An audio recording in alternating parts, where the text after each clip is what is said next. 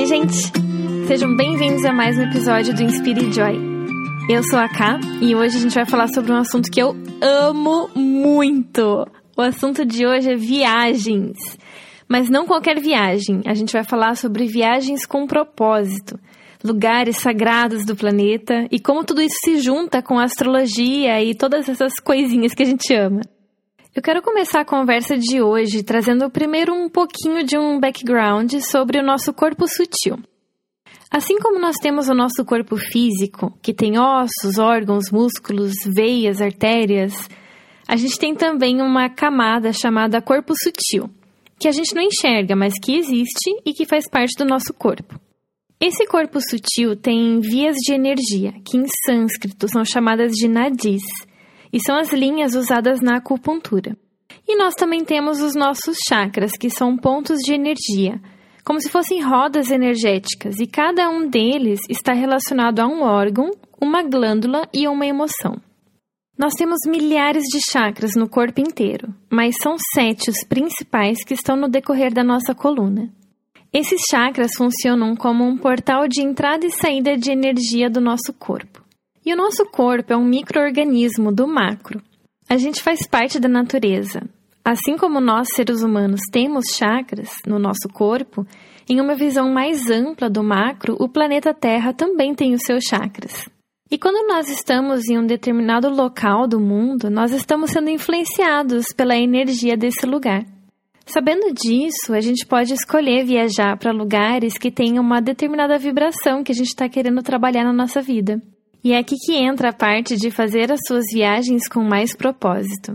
Eu vou trazer aqui uma pincelada das características de cada chakra e onde estão eles, tanto no nosso corpo como no planeta. Assim você já consegue ter uma ideia da vibração de alguns dos lugares da Terra. Nós vamos começar pelo chakra raiz, que está localizado na base da nossa coluna. A cor dele é vermelha e ele está relacionado aos nossos instintos mais primitivos de sobrevivência e senso de segurança. Quando ele está desalinhado, nós sentimos medo e incerteza sobre o nosso futuro. No planeta, esse chakra está na América do Norte. E aqui é bem fácil a gente ver as duas polaridades. Nos Estados Unidos, por exemplo, a energia é mais distorcida, vibrando muito no consumismo, no ego, em tudo que é material. E já no Canadá, a energia é mais alinhada e tudo é muito bem estruturado. O próximo chakra é chamado de chakra sacral, e no nosso corpo ele está mais ou menos uns três dedinhos abaixo do umbigo. A cor dele é laranja e esse é o nosso centro de emoções e fluidez. No planeta, ele está localizado no Peru, em Machu Picchu. Na época dos Incas, Machu Picchu era uma grande faculdade onde se estudavam novas tecnologias. Lá nós acessamos vibrações de inteligência, sabedoria e novas habilidades. Esse é um dos principais portais por onde a Terra recebe energia de outros lugares do universo. O terceiro chakra é chamado de plexo solar e ele está na região do nosso estômago. Ele tem a cor amarela e é como se fosse o nosso sol interno, nosso brilho para o mundo, nosso centro de autoconfiança. Na Terra, ele está localizado na África, nas cataratas de Vitória, que fica no Zimbábue. A energia é de começos e fins, e a transição do mundo material para o espiritual. Nós, como humanidade, estamos com esse chakra desalinhado, e por isso no planeta isso se reflete também. É por isso que vemos tanta desigualdade social na África. E estando lá, despertamos a vontade de ajudar o outro, de servir. A gente desperta a solidariedade. Acima desse chakra está o cardíaco. No nosso corpo, ele está bem no centro do nosso peito. E esse chakra tem duas cores, rosa e verde. O rosa trabalha o nosso centro de amor, enquanto o verde fala da nossa saúde. No planeta, esse chakra está no Brasil, na Chapada dos Veadeiros. Lá está a maior placa de quartzo rosa do mundo, que é o cristal do amor puro. Isso mostra porque nós brasileiros somos muito família, muito amor, muito unidos e a gente aceita também várias religiões. E então, no chakra da garganta, que tem a cor azul turquesa, é o nosso centro de comunicação. No planeta, ele está localizado na Europa, e é por isso que lá tem tantos idiomas diferentes, tantas culturas, muita arte, muita criatividade, diferentes formas de expressão. Então, quando você viaja para lá, você com certeza vai aprender uma palavra nova, experimentar a gastronomia local, ir em museus, se conectar com a arte. E aí, o próximo chakra é o nosso terceiro olho, que está localizado entre as sobrancelhas. Esse é o nosso centro de visão e intuição. A cor dele é azul índigo e no planeta ele fica na Ásia. Lá tudo é muito espiritual. Nós vemos várias crenças como budismo, hinduísmo, taoísmo. Os países lá são considerados subdesenvolvidos materialmente falando, mas é porque eles já estão em outro patamar de desapego da parte material e estão muito mais conectados com a espiritualidade. Então a gente vai para o sétimo chakra, que é o coronário, e ele está bem no topo da nossa cabeça. A cor dele é violeta e ele é a nossa conexão com o cosmos, a espiritualidade. No planeta, ele está bem no meio da Austrália, em uma grande pedra chamada Uluru. A energia é de expansão da consciência e a busca por se conectar cada vez mais com a espiritualidade. O poder de manifestação aqui acontece muito rápido, é muita mudança, muitas transformações. Eu posso dizer por experiência própria e por histórias similares de muitas pessoas que eu conheci aqui que dá para sentir que quando a gente chega na Austrália, parece que a gente desperta uma vontade de entender mais sobre quem nós somos e sobre o mundo espiritual. Quando eu tinha 15 anos, meus pais abriram uma loja de produtos esotéricos e eu trabalhava lá, ajudando na loja.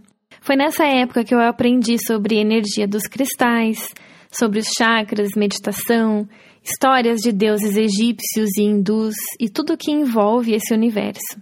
Por muito tempo parece que eu não dei muita bola para isso. Mas foi só quando eu vim para a Austrália, quase 10 anos depois, que parece que pela primeira vez eu abri os olhos de verdade para esse conhecimento. Foi aqui que eu comecei a meditar, a usar os cristais e as terapias de cura e a me conectar com a espiritualidade. E eu já ouvi várias pessoas aqui contando histórias muito parecidas com a minha, dizendo que quando chegaram na Austrália parece que aconteceu um shift na vida delas, espiritualmente falando. Então, esse é só um exemplo de como o lugar que nós estamos pode nos influenciar. E você não precisa ir muito longe. Eu citei aqui os principais chakras do planeta, mas lembra quando eu falei do micro e do macro? Todas as cidades têm todos os chakras, então, mesmo que você não vá viajar tão cedo, você ainda assim pode sair de casa e andar pelo seu bairro, passear pela sua própria cidade, estando atento a perceber como é a energia de cada lugar. Além dessa questão dos chakras, existe um outro assunto que eu acho simplesmente fascinante, que é a astrocartografia. Eu ainda não sou uma super especialista nesse assunto, mas o pouquinho que eu já aprendi eu achei legal dividir aqui também, só para atiçar um pouquinho da curiosidade de vocês. A astrocartografia é a área da astrologia que une o seu mapa astral com o mapa mundi. Através dela, você consegue ver que lugares do mundo estão sendo influenciados por determinados planetas, com base no seu mapa astral. Isso explica porque muitas vezes acontece de você se identificar com uma cidade logo de cara, se apaixonar por ela e querer morar nela, enquanto outra pessoa pode ter tido uma experiência totalmente negativa com o mesmo lugar. Quando você viaja para esses pontos do planeta onde você tem algum planeta passando, você acessa as vibrações daquele planeta ou daquela linha. E sabendo disso, você pode planejar as suas viagens de acordo com o que você está buscando para a sua vida nesse momento. Vamos supor que você quer focar na sua carreira. Está precisando ter mais ação nessa área da sua vida. Você pode olhar no mapa mundi e decidir viajar para algum lugar onde você tenha meio do céu e Marte, por exemplo. Eu sei que pode parecer um pouco difícil no começo, principalmente se você não souber muito sobre astrologia, mas a internet está aqui para facilitar a nossa vida. No site astro.com você pode fazer um cadastro gratuito para fazer o seu mapa astral e eles têm uma aba no menu chamada Astro Travel. Lá você consegue ver o mapa mundi com todas as linhas e todos os seus planetas passando. Ali no site mesmo ele já traz uma breve descrição do que significa cada coisa. É claro que não vai ser a mesma coisa do que fazer uma consulta com um astrólogo sobre isso mas já dá para dar uma fuçada e passar algumas horas brincando e sonhando com todas as possibilidades de viagem que você pode fazer.